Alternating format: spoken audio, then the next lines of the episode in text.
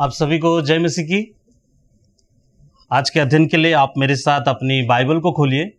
भजन संहिता पैंतीस, एक से अट्ठाईस पद तक। भजन संहिता पैंतीस, एक पद से लेकर अट्ठाईस पद तक। मैं आपके लिए पढ़ना चाहूँगा। भजन पैंतीस। दाऊद का भजन, हे यहोवा जो मुझसे लड़ते हैं, तू ही उनके साथ लड़। जो मुझसे युद्ध करते हैं, तू ही उनसे युद्ध कर। ढाल और कवच लेकर मेरी सहायता करने को उठ खड़ा हो। भाले को तान ले और मेरा पीछा करने वालों के सामने आकर उनको रोक। मेरे प्राण से कह, मैं तेरा उद्धार हूँ। जो मेरे प्राण के ग्राहक हैं, वे लज्जित और अपमानित हो। जो मेरे विरुद्ध दुष्टता की कल्पना करते हैं, वे पीछे खदेड़े जाएँ और लज्जित हो। वे हवा से उड़ जाने वाली भूसी के समान हो, जिन्हें यहवा का दूध खदेड़ता जाए। उनका मार्ग अंधेरा और फिसल भरा हो, और यहवा का दूत उनका पीछा करता जाए, क्योंकि उन्होंने अकारण मेरे लिए जाल बिछाया, बिना कारण उन्होंने मेरे प्राण के लिए गड्ढा खोदा। उनमें से प्रत्येक पर अचानक विनाश आ पड़े। अपने बिछाए जाल में वो आप ही फंसे, उसी विनाश में वो स्वयं पड़े। मेरा प्राण यहवा में आनंदित होगा और उसके उद्धार के कारण मग्न होगा। मेरी हड्डी हड्डी कहेगी, हे यहोवा, तेरे तुल्य कौन है जो पीड़ित को उस बलवान से जिसके सामने वो ठहर नहीं सकता, बचाता है और दिन दरिद्रों के लुटेरे से रक्षा करता है? झूठे गवाह उठ खड़े होते हैं और जिन बातों को मैं नहीं जानता, वे ही पूछते हैं। वे मेरी भलाई का बदला बुराई से देते हैं, यहाँ तक कि मेरे प्राण को शोकित करते हैं। परंतु जब वे रोगी हुए तो मैं शोक वस्त्र पहने रहा। मैंने उपवास रखकर अपने आप को दीन किया और मेरी प्रार्थना मेरी ही गोद में लौटती रहे। मैं ऐसा शोकित हुआ, मानो भाई या मित्र के लिए मैं शोक से ऐसे झुक गया, जैसे कोई अपनी माता के लिए दुखी होता हो। जब मैं लड़खड़ाने लगा तो वे मज़ा लेकर इकट्ठे होने लगे। हमला करने वाले जिन्हें मैं जानता भी ना था, मेरे विरुद्ध इकट्ठे हुए। वे लगातार मेरी निंदा करते रहे। बड़े भोज के अधर्मी हसोड़ों के समान वे मुझ पर दांत पीसते रहे। हे प्रभु, तू कब तक देखता रहेगा? इनके विनाशकारी कार्य से मुझे छुड़ा ले। इन सिंहों से मेरे बहुमूल्य प्राण को बचा ले। मैं महासभा में तुझे धन्यवाद दूँगा।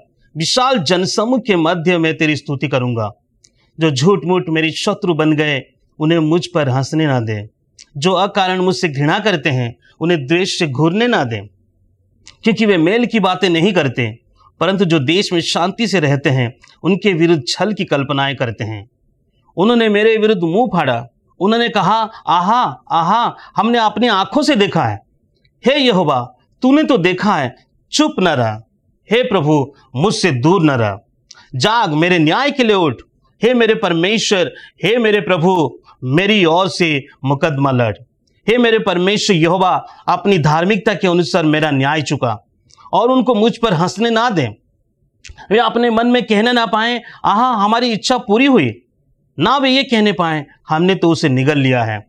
जो मेरे संकट पर हँसते हैं, वे सब तुच्छ बने और लज्जित हो। जो मेरे विरुद्ध बड़ा बोल बोलते हैं, वे लज्जा और अपमान से ढप जाए। जो मेरे दोष मुक्त होने की कामना करते हैं, वे आनंदित हो और जय जयकार करें। और निरंतर कहते रहे, यहवा की बढ़ाई हो, जो अपने सेवक की संपन्नता से प्रसन्न होता है। तब मेरी जीप से तेरी धार्मिकता की चर्चा और दिन भर तेरी स्तुति होती रहेगी। आइए हम प्रार्थना करेंगे। स्वर्ग में विराजमान परमेश्वर, हम आपको धन्यवाद देते हैं। सच में पिता परमेश्वर, आप ही उद्धार हैं। आप ही संप्रभु परमेश्वर है। जो सब चीज़ों के ऊपर आप नियंत्रण करते हैं, सब लोगों के ऊपर आप अधिकार रखते हैं, आप ही धार्मिकता से न्याय करने वाला परमेश्वर है। प्रभु जी, जैसे हम इस भजन से हम मनन करने वाले हैं, आप दया करें परमेश्वर, आप हमारी आँखों को खोल दीजिए, ताकि हम फिर से देख सकें कि आप कौन हैं और आपने क्या किया है, ताकि हम दाऊद की तरह, हम आपकी स्तुति कर सकें, आप में मग्न हो सके और आपकी चर्चा कर सकें। प्रभु जी, आप हमारे पाप को उजागर कीजिए और यीशु मसीह को ऊँचा उठाइए। आप हम सबकी सहायता करें। इस प्रार्थना को यीशु के नाम से मांगते हैं। अमेन कलिसिया इतिहास में मसीहों ने रोम की मूर्तियों के सामने दंडवत करने से इनकार कर दिया था, जिससे राजा का क्रोध भड़क उठा और मसीहों को दुश्मन के रूप में देखा गया और इसीलिए उन्हें भारी सताव का सामना करना पड़ा। 203 ईस्वी में पेरपेचुआ नाम की 22 वर्ष की एक महिला थी। पेरपेचुआ एक मसीही, धनी महिला थी, जो अपने पति, अपने बेटे और अपनी दासी के साथ कार्थेज जो वर्तमान में ट्यूनिश में रहती थी। पाँच नए मसीह बपतिस्मा के लिए, पाँच नए जो मसीह लोग हैं, बपतिस्मा की तैयारी के लिए कक्षा ले रहे थे। जिनमें से एक पेरपेचुआ थी। सबसे पहले उसको गिरफ़्तार किया गया। उसके पिता तुरंत जेल से उसके पास आए। वो एक मूर्ति पूजक था और उसने पेरपेचुआ को बचाने का एक आसान तरीका देखा। उसके पिता ने स्वयं को उसके सामने गिराकर कहा, मुझे मनुष्यों द्वारा निंदित मत कराओ। अपने भाइयों के बारे में सोचो, अपनी मम्मी के बारे में सोचो, अपनी चाची के बारे में सोचो, अपने बच्चे के बारे में सोचो, जो तुम्हारे जाने के बाद जीवित नहीं रह पाएगा। अपना पागलपन छोड़ दो। पेरपेचो ने कहा जो कुछ भी कटघरे में कैदी के साथ होगा, वो परमेश्वर की इच्छा के अनुसार होगा। क्योंकि आपको निश्चित होना पड़ेगा कि हम ऐसे ही नहीं छोड़े गए हैं, बल्कि सब कुछ परमेश्वर के सामत में है। उसके पिता जेल से बाहर चला गया, लेकिन पेरपेचुआ अड़िग रही। उसने समाज को नहीं देखा, उसने लोगों की परवाह नहीं की, उसने परिस्थिति को नहीं देखा, परंतु वो परमेश्वर में मग्न थी। परंतु वो परमेश्वर में आनंदित थी। यद्यपि वो जानती थी कि कुछ समय के बाद वो मरने वाली है। इसी भजन में भी हम देखते हैं कि दाऊद की स्थिति ठीक नहीं है। दाऊद एक विषम परिस्थिति में है। लेकिन आश्चर्य की बात है कि दाऊद पूरी तरह से परमेश्वर में मग्न है। इसलिए आज हम एक बड़ी बात को देखेंगे। इसलिए आज हम एक बड़ी बात को सीखेंगे, जो आज का हमारा मुख्य विषय है, परमेश्वर हमारे प्राणों को बचाता है। इससे मग्न रहे और उसकी चर्चा करें। परमेश्वर हमारे प्राणों को बचाता है, इससे मग्न रहे और उसकी चर्चा करें। इसके अंतर्गत हम तीन बातों को देखेंगे। एक पद से लेकर दस पद तक पहली बात हम देखेंगे, परमेश्वर उद्धार है, इससे मग्न और आनंदित रहे। परमेश्वर उद्धार है, इससे मग्न और आनंदित रहे। दूसरी बात हम देखेंगे, ग्यारह पद से लेकर अठारह पद तक, परमेश्वर बचाने वाला है, उसका धन्यवाद करें। परमेश्वर बचाने वाला है, उसका धन्यवाद करें, ग्यारह पद से लेकर अठारह पद तक। और तीसरी बात को हम देखेंगे, उन्नीस पद से लेकर अट्ठाईस पद तक, परमेश्वर धार्मिकता से न्याय करता है, उसकी चर्चा करे और स्तुति करे। परमेश्वर धार्मिकता से न्याय करता है, उसकी चर्चा करे और स्तुति करे। जैसे कि हम जानते हैं कि भजन संगीता में हम देखते हैं अलग अलग प्रकार के भजन है। जैसे धन्यवाद का भजन है, जैसे बुद्धि का भजन है, स्तुति का भजन है बिलाप का भजन है, राजसी भजन है और शपात्मक भजन है। आज का जो हमारा भजन है, शपात्मक भजन है। और इस भजन में हम देखते हैं तीन भाग है। और इस भजन में हम एक, एक चक्र को देखते हैं। सबसे पहले जो दाऊद है वो परमेश्वर से प्रार्थना करता है। उसके बाद अपने शत्रुओं के विरुद्ध प्रार्थना करता है। और अंत में वो परमेश्वर की स्तुति करते हुए उस भाग को समाप्त करता है। और इस चक्र को हम बार बार इस तीन भाग में हम देखेंगे। और दाऊद यहाँ पर यहोवा से प्रार्थना करता है। वो प्रार्थना करता है कि यहोवा उसे छुड़ाए। और उसके शत्रुओं पर विनाश लाए। और इस भजन में हम देखते हैं कि दाऊद के जो पास है, जो उसके जो शत्रुगण हैं, बिना कारण से उसके प्राण लेने के लिए पीछे पड़े हुए हैं। इस परिस्थिति में दाऊद परमेश्वर से प्रार्थना करता है कि परमेश्वर उसके शत्रु से उसके प्राण को बचाए। इसलिए वो परमेश्वर से निवेदन करता है कि परमेश्वर न्याय करें। इस भजन में हम देखते हैं कि दाऊद की स्थिति ठीक नहीं है। दाऊद एक विषम परिस्थिति में है, लेकिन वो परमेश्वर को जानता है। वो इस बात को जानता है कि वो परमेश्वर कौन है। इसलिए वो परमेश्वर से प्रार्थना करता है और परमेश्वर में वो मग्न है और परमेश्वर में वो आनंदित है। आइए हम देखें कि वो किस प्रकार परमेश्वर में मग्न है। जैसे एक पद से लेकर दस पद तक वो कहता है, परमेश्वर उद्धार है और दाऊद इस बात से मग्न है और आनंदित है। एक पद को देखिए। दाऊद कहता है, हे यहोवा, जो मुझसे लड़ते हैं, तू ही उनके साथ लड़। एक पद में दाऊद परमेश्वर को यहोवा करके पुकारता है। दाऊद राजा परमेश्वर से प्रार्थना करता है और यहोवा करके परमेश्वर को वो संबोधित करता है। ये यहोवा कौन है? ये यहोवा परमेश्वर ऐसा परमेश्वर है जिसको किसी ने नहीं बनाया है। उसका आदि नहीं है उसका अंत भी नहीं है। वो हमेशा से अस्तित्व में है। वो सनातन कल का परमेश्वर है। इसीलिए हम देखते हैं, दस पद में भी दाऊद कहता है, हे यहोवा, तेरे तुल्य कौन है? मेरे प्रियो, ये परमेश्वर, यहोवा परमेश्वर, ऐसा परमेश्वर है जो सबसे अलग है। सब देवताओं से वो श्रेष्ठ है। इसलिए दाऊद इस परमेश्वर को जानता है और यहोवा करके परमेश्वर को पुकारता है। वो कहता है कि परमेश्वर उसके तरफ़ से लड़े। परमेश्वर को संबोधित करने के बाद दाऊद अपनी वर्तमान परिस्थिति के बारे में बताता है। अगर हम एक पद से लेकर तीन पद को देखेंगे, दाऊद अपनी ईमानदारी से, अपनी पीड़ादायक अनुभव को बताता है और परमेश्वर से वो बात करता है। वो इसे छिपाता नहीं है। अक्सर जब हम लोगों से बात करते हैं, हम पूछते हैं, और भाई कैसे हैं? लोग अक्सर कहते हैं, सब बढ़िया है, सब ठीक है। यद्यपि जीवन में सब कुछ बढ़िया नहीं चल रहा होता है। यदि भी जीवन में कई सारी समस्या से होकर हम गुजरते हैं, फिर भी हम कहते हैं, सब बढ़िया है, सब ठीक है। लेकिन दाऊद यहाँ पर ऐसा नहीं कर रहे है।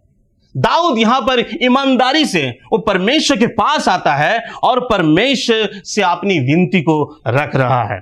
दाऊद यहाँ पर इस बात को कह रहे हैं कि परमेश्वर उसके तरफ़ से लड़े। दाऊद यहाँ पर ज़बरदस्ती मुस्कुराता नहीं है। वो ये नहीं कहता है, मैं परमेश्वर का अनुसरण करता हूँ, इसलिए मेरे लिए सब कुछ अच्छा होगा। लेकिन जब हम एक पद से तीन पद तक देखते हैं, भजनकार कहता है, भजनकार युद्ध की भाषा को इस्तेमाल करता है। वो कहता है, जो मुझसे लड़ते हैं तो ही उनके साथ लड़। जो मुझसे युद्ध करते हैं तो ही उनसे युद्ध कर। ढाल और कवच लेकर मेरी सहायता करने को उठ खड़ा हो। दाऊद परमेश्वर को पुकारता है कि उसकी सहायता के लिए आए और परमेश्वर कार्य करे। दाऊद संकट में है, लेकिन दाऊद क्या कहता है? दाऊद क्या करता है? वो परमेश्वर के पास आता है और वो प्रार्थना करता है। जब हम ऐसी परिस्थिति में होते हैं, हमारा प्रत्युत्तर क्या होता है? हमारा प्रत्युत्तर, हम उनसे लड़ना चाहते हैं या अपने नाम और अपनी प्रतिष्ठा की रक्षा करना चाहते हैं। परंतु दाऊद ऐसा नहीं कर रहा है। किसी ने सही कहा है, संकट के समय में हम विरोधियों का सामना करने से पहले हमें परमेश्वर के पास आना चाहिए। और चार से आठ पद में हम देखते हैं, दाऊद परमेश्वर के हस्तक्षेप का आह्वान करते हुए अपनी भावनाओं को व्यक्त करता है। और एकमात्र न्याय पर निर्भर है, जो सभी हृदय, वचनों और कार्य को जानता है। दाऊद परमेश्वर से अपने शत्रुओं के खिलाफ अपने ईश्वरीय न्याय को लागू करने के लिए कहता है। चार से आठ पद को देखिए, दाऊद ही आपके साथ परमेश्वर से विनती करता है। और वो कहता है कि परमेश्वर न्याय करे और उसे बचा ले। वो विनती करता है कि वे लज्जित हो और अपमानित हो। और वो विनती करता है कि वे हवा से उड़ जाने वाली भूसी के सम्मान हो। यानी, इसका अर्थ है जो आसानी से बिखर जाए और खड़े नहीं हो पाए। और आगे वो कहता है, उनका मार्ग अंधेरा और फिशन भरा हो और यहोवा का दूत उनका पीछा करता जाए। और सात पद में वो बताता है, वो कारण बताता है, क्योंकि उन्होंने अकारण मेरे लिए जाल बिछाया, बिना कारण उन्होंने मेरे प्राण के लिए गड्ढा खोदा। लेकिन आश्चर्य की बात है, जब इस पहला भाग को दाऊद समाप्त कर रहा है, जैसे कि हमने देखा है कि सबसे पहले पर इस भजन में एक चक्र को हम देखते हैं कि दाऊद राजा परमेश्वर से विनती करता है, उसके बाद अपने शत्रुओं के विरुद्ध प्रार्थना करता है और इस प्रार्थना को अंत करता है परमेश्वर की स्तुति करते हुए। एक आश्चर्य की बात है, जब हम देखेंगे, नौ और दस पद में देखेंगे, दाऊद कहता है, मेरा प्राण यहोवा में आनंदित होगा और उसके उद्धार के कारण मग्न होगा। मेरी हड्डी हड्डी कहेगी, हे यहोवा, तेरे तुल्य कौन है? दाऊद राजा विषम परिस्थिति में है, कठिन परिस्थिति में है। लेकिन वो कहता है कि मेरा प्राण यहोवा में आनंदित होगा और परमेश्वर के उद्धार के कारण वो मग्न होगा। जैसे हम सभी जानते हैं, अगर कोई ईयरफोन लगाकर गीत सुनता है, और जब वो गीत सुनता है या संगीत और कुछ भी सुनता है, वो बाहर जो कुछ भी हो रहा है, वो उसकी परवाह नहीं करता है, उसका ध्यान नहीं देता है, क्योंकि वो उसी में मग्न रहता है। बाहर जो भी परिस्थिति है, उससे कोई लेना देना नहीं है। लेकिन इसी प्रकार से दाऊद राजा भी, विपरीत परिस्थिति में भी, वो परमेश्वर में वो मग्न है, वो परमेश्वर में आनंदित है। वो इसीलिए कहता है, हे यहोवा, तेरे तुल्य कौन है? हमारे जीवन की विपरीत परिस्थिति में यह बेहतर होगा। हमें भी परमेश्वर के उद्धार के बारे में सोचना है। हमें भी परमेश्वर के उद्धार के बारे में मनन करना है। इसी प्रकार से हम देखते हैं, पहला पत्रस एक अध्याय में लिखा है, जब उस समय के जो विश्वासी लोग कठिन समय से गुजर रहे थे, भारी सताब का सामना करने थे, उनके जीवन में सब कुछ नहीं चल रहा होता है। ऐसे समय में पत्रस उनको लिखता है कि परमेश्वर के उद्धार के कार्य को देखो, परमेश्वर के जो उद्धार के कार्य के बारे में आप स्तुति करो, उद्धार के काम को देखो, और उनको यह नहीं लिखता है कि तुम यीशु मसीह के पीछे चलते हो तो सब कुछ बढ़िया होगा, तुम्हारा जीवन बढ़िया हो जाएगा। बल्कि पत्रस उनको कहता है, परमेश्वर ने जो उद्धार का काम किया है, उसके प्रति तुम परमेश्वर की स्तुति करो।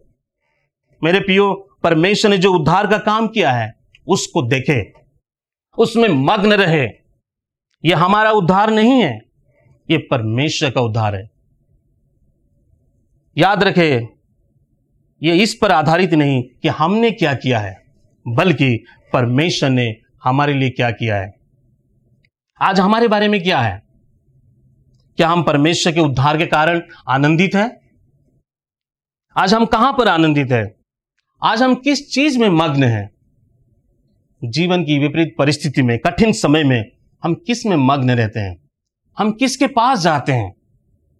चाहे कैसे भी परिस्थिति क्यों ना हो, इस बात को स्मरण रखे कि परमेश्वर उद्धार है और उसके जैसा कोई नहीं है। वो सबसे अलग है, वो अनोखा परमेश्वर है। इस बात से मग्न रहे। अभी हमने इस प्रार्थना के पहले भाग को देखा है। दाऊद परमेश्वर को जानता है और इस बात को बताया था कि परमेश्वर उद्धार है और वह परमेश्वर में मग्न है। इसलिए वो दूसरे भाग में, जो, जब हम देखते ग्यारह पद से अठारह पद तक, वो परमेश्वर से प्रार्थना करता है कि परमेश्वर उसके प्राण को बचाए। ग्यारह पद से अठारह पद तक दूसरी बात, जो परमेश्वर बचाने वाला है, उसका धन्यवाद करें। और वो इस बात को जानता है, ये परमेश्वर, जो सम प्रभु परमेश्वर है, वो यहोवा परमेश्वर है वो ही उसके प्राण को बचा सकता है। इसलिए ग्यारह पद से अठारह पद में हम देख सकते हैं, परमेश्वर बचाने वाला है और उसका धन्यवाद करें। यह प्रार्थना का दूसरा भाग है। जब हम ग्यारह और बारह पद को देखते हैं, यहाँ पर दाऊद प्रार्थना करते हुए उसके शत्रुओं के व्यवहार के बारे में वर्णन करता है। साथ ही साथ भजनकार ये याद रखता है, उसके शत्रुओं ने क्या किया है? तेरह और चौदह पद में दाऊद यहाँ पर अपनी स्थिति के बारे में वर्णन कर रहा है। तथा उसने क्या किया है? लेकिन हम यहाँ पर देखते हैं कि वे भलाई का बदला बुराई से दे रहे हैं।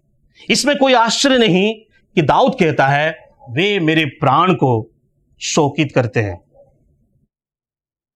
दाऊद इस यहाँ पर अपनी स्थिति के बारे में बता रहे हैं। दाऊद कहता है, जब वे मुसीबत में थे, उसने उनके लिए विलाप किया और उनके साथ ऐसा शोक किया जैसे वे उसके भाई व मित्र थे। परंतु जब वो गिर पड़ा तो वे उसके कारण आनंदित हुए। उस पर हमला किया और उसका मज़ाक उड़ाया। यहाँ पर हम देखते हैं कि बहुत ही स्पष्ट अन्याय के बारे में। इसलिए दाऊद यहाँ पर ईश्वरीय हस्तक्षेप की मांग करता है।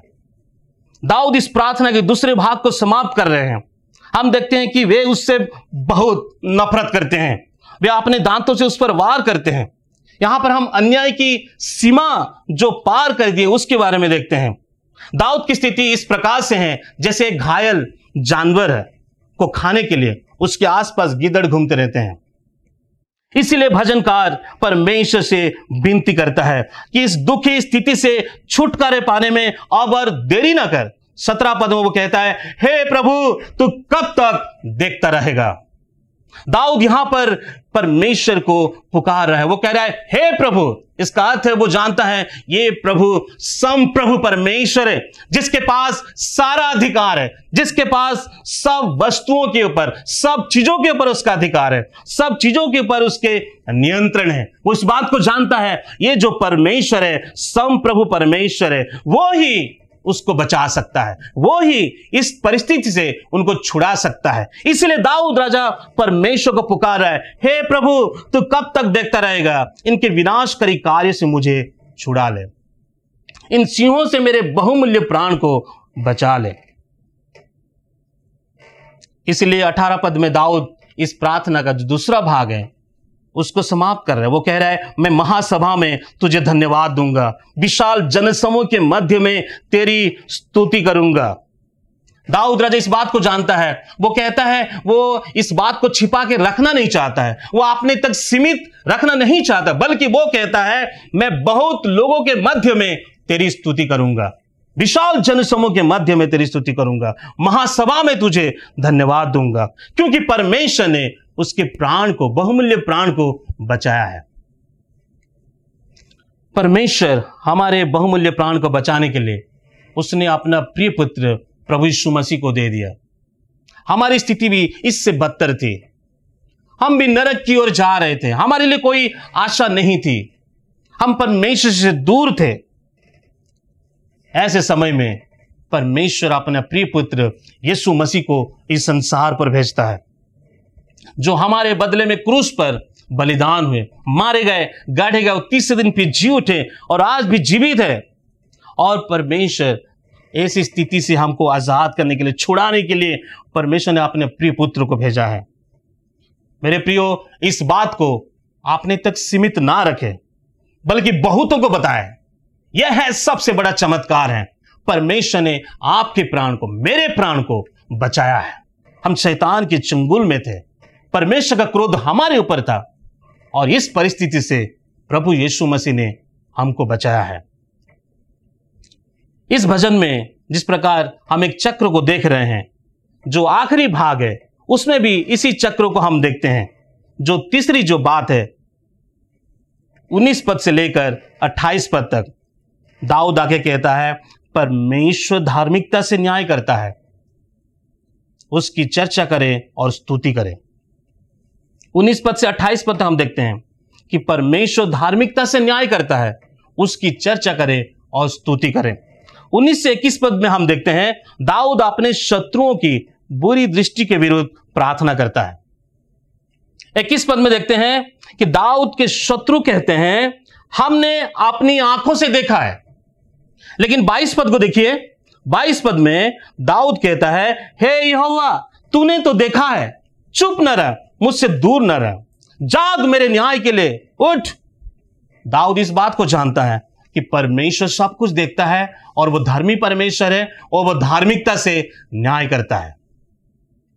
जब हम परमेश्वर के न्याय की बात करते हैं तो इसका क्या अर्थ है? न्याय का अर्थ होता है एकदम सही कार्य करने वाला, जो गलत को गलत, सही को सही। वो अपनी धार्मिकता और अपने सिद्धांतों के स्तर को कभी कम नहीं होने देता है। संसार में न्याय करने वाले न्यायाधीश भ्रष्ट हो सकते हैं। वे घूस लेते हैं, वे पक्षपात करते हैं। लेकिन परमेश्वर के साथ ऐसा नहीं है। वो पक्षपात नहीं करता है, वो धार्मिकता से न्याय करता है। और दाऊद इस बात को जानता है। इसीलिए वो परमेश्वर के पास आता है, परमेश्वर से विनती करता है। 22 से अगर हम 26 पद में देखेंगे, ये जो प्रार्थना, ये जो विनती है, और भी अधिक आवश्यक हो जाती है। भजनकार भरोसे के साथ प्रार्थना करता है कि परमेश्वर कार्य करे। उसने देखा है क्या हुआ है और वो जानता है कि उसके विरुद्ध लगाए गए आरोप कितने झूठे हैं। लंबे समय तक कष्ट सहने के बाद दाऊद शीघ्र कार्रवाई चाहता है। दाऊद को लगता है कि मामले का निपटाने का समय आ गया है। ध्यान दीजिए 22 से 24 पद तक हम देखेंगे कि वहाँ पर लिखा है। दाऊद कहता है, हे मेरे परमेश्वर, हे मेरे प्रभु, मेरी ओर से मुकदमा लड़। इस बात को भी हम देखते हैं, दाऊद का जो संबंध है, परमेश्वर के साथ व्यक्तिगत है। इसलिए वो कहता है, मेरे प्रभु, मेरे परमेश्वर, क्योंकि वो व्यक्तिगत तरीके से परमेश्वर को जानता था। उसका संबंध परमेश्वर के साथ व्यक्तिगत है। जैसे एक बच्चा का जो संबंध एक पिता के साथ होता है, वैसे ही दाऊद का संबंध परमेश्वर के साथ एक व्यक्तिगत संबंध को हम देखते हैं। इसलिए वो बड़े हियाब के साथ परमेश्वर से विनती करता है। लेकिन हम देखते हैं जो 27 और 28 पद में कि भजनकार के पास ना केवल शत्रु है, बल्कि उसके मित्र भी है। वहाँ पे 27 पद में लिखा है, जो मेरे दोष मुक्त होने की कामना करते हैं, वे आनंदित हो और जय जयकार करे और निरंतर कहते रहे, यहोवा की बढ़ाई हो, जो अपने सेवक की संपन्नता से प्रसन्न होता है। और दाऊद यहाँ पर इस प्रकार की स्थिति में है, विषम परिस्थिति में है, लेकिन हम इस बात को देखते हैं, छुटकारा अभी तक नहीं आया है, फिर भी दाऊद परमेश्वर की स्तुति की, स्तुति के गीत गा रहे हैं। परमेश्वर की प्रशंसा कर रहा है और परमेश्वर की धार्मिकता की चर्चा करने की बात करता है। और वो कहता है, वो दिन भर तेरी स्तुति होती रहेगी। वो इस बात को जानता है कि परमेश्वर ही ऐसा कर सकता है। इस भजन में हमने देखा है कि दाऊद यहोवा से प्रार्थना करता है कि वो उसे छुड़ाए और उसके शत्रुओं पर विनाश लाए। दाऊद परमेश्वर से प्रार्थना करता है कि परमेश्वर उसके शत्रु से उसके प्राण को बचाए। और हमने ये भी देखा है कि दाऊद पूरी तरह से परमेश्वर में मग्न है, परमेश्वर में आनंदित है। विषम परिस्थिति में भी, कठिन परिस्थिति में भी वो परमेश्वर में मग्न है। हो सके, आपके मन में सवाल उठ रहे होंगे, क्या हम मसीहों को ऐसी प्रार्थना करनी चाहिए? बाइबल में अभिशाप का अर्थ यह नहीं कि हम अपने शत्रुओं पर जादुई ढोंग से अभिशाप को लाना है। अभिशाप का अर्थ यह नहीं कि आपने शत्रुओं की पीड़ा पर प्रसन्न होना। इसके बजाय परमेश्वर से निवेदन है कि वो न्यायपूर्वक उनके साथ व्यवहार करें। ये जो एक शापात्मक भजन है, इस भजन को जब हम पढ़ते हैं, हमें स्मरण रखना चाहिए कि हमने दूसरों के प्रति अन्याय और दुष्टता के साथ काम किया है। अन्य व्यक्ति हमारे विरुद्ध भी इस प्रकार की प्रार्थना कर सकता है। यदि हम प्रार्थना करने जा रहे हैं कि परमेश्वर हमारे शत्रुओं को विनाश करे तो हमें स्वयं के बारे में स्मरण रखना चाहिए। जैसे रोमियो पाँच अध्याय आठ से ग्यारह पद में लिखा है क्योंकि जब हम शत्रु ही थे, हमारा मेल परमेश्वर के साथ उसके पुत्र की मृत्यु के द्वारा हुआ। सुसमाचार इस बात को प्रभावित करता है कि ये जो शापात्मक भजन से हमें कैसे प्रार्थना करनी है? यशु की मृत्यु एवं पुनरुत्थान के बारे में जितना राजा दाऊद जानता था, उससे अधिक हम जानते हैं। अभी हम इस समय में जी रहे हैं, जो घटना, जो सुसमाचार की जो घटना है, हो चुकी है। अभी हम प्रार्थना कर सकते हैं, परमेश्वर कृपया उन्हें रोकिए, उनकी बुराई के लिए, उनके सिरों पर विनाशकारी न्याय को लौटा दे। या उनके लिए, यीशु के सिर पर, जैसे उसने मेरे लिए किया था, और अपने आत्मा के द्वारा उन्हें मेरे भाई में बदल दे। यह याद रखे, परमेश्वर असीमित रूप से प्रभुता संपन्न, असीमित रूप से बुद्धिमान है। परमेश्वर अपने उद्देश्य को पूरा करने के लिए हमारी प्रार्थनाओं को उपयोग करता है। हमें बुराई पर अपना न्याय करने में परमेश्वर की प्रभुता पर भरोसा रखना है। यीशु मसीह हमें आज्ञा देता है कि हम अपने शत्रुओं से प्रेम करें और उन्हें आशीर्वाद दें। रोमियो बारह का चौदह में पौलुस कहता है, अपने सताने वालों को आशीष दो, पर शाप ना दो। यह भजन साथ ही साथ हमें स्मरण दिलाता है, यशु हमारे प्राण को बचाने के लिए आए हैं। यशु इस भजन को यूना सुसमाचार पंद्रह अध्याय पच्चीस में उद्धरण करते हैं। यीशु मसीह अपने चेले को कहते हैं, उन्होंने बिना कारण मुझसे घृणा की। दाऊद जिस स्थिति से गुजरा था, यीशु मसीह भी ऐसी स्थिति का सामना किए। लेकिन यीशु की प्रतिक्रिया अलग थी। हम देखते हैं यीशु के विरुद्ध झूठे गवाह उठ खड़े हुए लोग भलाई का बदला बुराई से किए। बिना कारण लोग उसके शत्रु बन गए। उसकी निंदा की, उसका उपहास किया गया, उसका मज़ाक उड़ाया गया। लेकिन यीशु मसीह का प्रत्युत्तर क्या था? यीशु मसीह ने कहा, हे पिता, इन्हें क्षमा कर दे, क्योंकि वे जानते नहीं। पहला पत्रस दो का तेईस में लिखा है, उसने गाली सुनते हुए गाली नहीं दी, दुख सहते हुए धमकियाँ नहीं दी, पर आपने आपको उसके हाथ सौंप दिया जो धार्मिकता से न्याय करता है। हम जैसे पापी लोगों के प्राण कैसे बच सकते हैं? यहाँ दाऊद से महान, अंतिम दाऊद जिसकी ओर, दाऊद का पूरा जीवन इंगित करता है, वो प्रभु यीशु मसीह है, लगभग 2000 साल पहले इस संसार में आ गए। हमारे बदले में एक सिद्ध जीवन को जिया। जो हम जी नहीं सकते थे। हमारे बदले में क्रूस पर मारे गए गाड़े गए और तीसरे दिन फिर जी उठे और आज भी जीवित है। केवल उसी के कारण ही हम बच सकते हैं। यदि हम पहली बार इस संदेश को सुन रहे हैं तो याद रखें, आपका प्राण बहुत ही बहुमूल्य है। आपके बहुमूल्य प्राण को बचाने के लिए प्रभु यीशु मसीह ने अपने बहुमूल्य लहू को बहाया है। वो ही उद्धार है, वो ही बचाने वाला है, वो ही धार्मिकता से न्याय करने वाला है। उसके पास आइए। और ये सबसे उत्तम प्रार्थना है जो आप परमेश्वर से कर सकते हैं। परमेश्वर, आप मुझे पाप से बचाइए, पाप के दंड से बचाइए, न्याय से बचाइए। वो ही आपके प्राण को बचा सकता है। वो सम प्रभु परमेश्वर है। उसके पास आइए, उसके सामने बिलाप करें। यीशु ने कहा, यदि मनुष्य सारे जगत को प्राप्त करे और अपने प्राण को खो दे तो उससे क्या लाभ है? वो फिर से आने वाला है इस संसार का न्याय करने के लिए। यदि परमेश्वर ने आपके प्राण को बचाया है तो आप किस चीज़ में मग्न हैं? किस चीज़ में आनंदित हैं? क्या हम उसकी स्तुति कर रहे हैं? क्या हम उसकी चर्चा कर रहे हैं?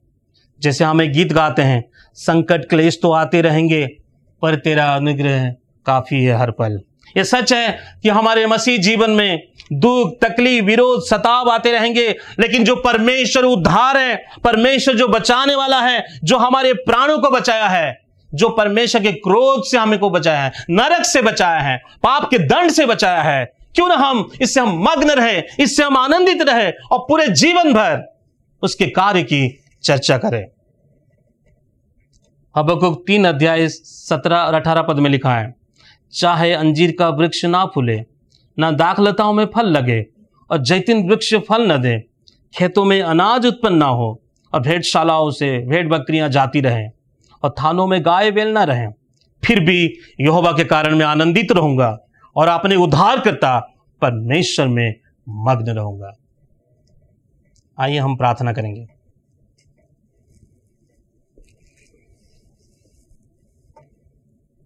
प्रभु जी हम आपको धन्यवाद देते हैं। हम आपको क्या दे सकते हैं, क्या चढ़ा सकते हैं? प्रभु जी, आप हमारे बहुमूल्य प्राण को बचाया है। अपना प्रिय पुत्र यीशु मसीह के बहुमूल्य लोहो के द्वारा। सच में पिता परमेश्वर, आप ही हमारा उद्धार है। आप ही सम प्रभु परमेश्वर है, जो हमारे प्राणों को बचाते हैं। आप ही धार्मिकता से न्याय करने वाला परमेश्वर है। प्रभु जी, आप हमारी सहायता करें, ताकि हम इस बात से मग्न रहें और इसी बात की चर्चा करें। लोगों के मध्य में आपकी स्तुति करें, लोगों को बताएँ। प्रभु जी, आप हमें क्षमा करें, कई बार हम ऐसा नहीं करते हैं। आप दया करें, परमा, परमेश्वर, हम अन्य अन्य चीज़ों में मग्न रहते हैं। हम अन्य अन्य चीज़ों की चर्चा करते हैं। प्रभु जी आप हम सबकी सहायता करें, ताकि जो आपने उद्धार का काम किया है, उसमें हम मग्न रहें और उसकी हम चर्चा करें। हम धन्यवाद देते हैं प्रभु यीशु मसीह के लिए, जो हमारे लिए इस कार्य को किया है। इस प्रार्थना को यीशु के नाम से मांगते हैं। आमीन।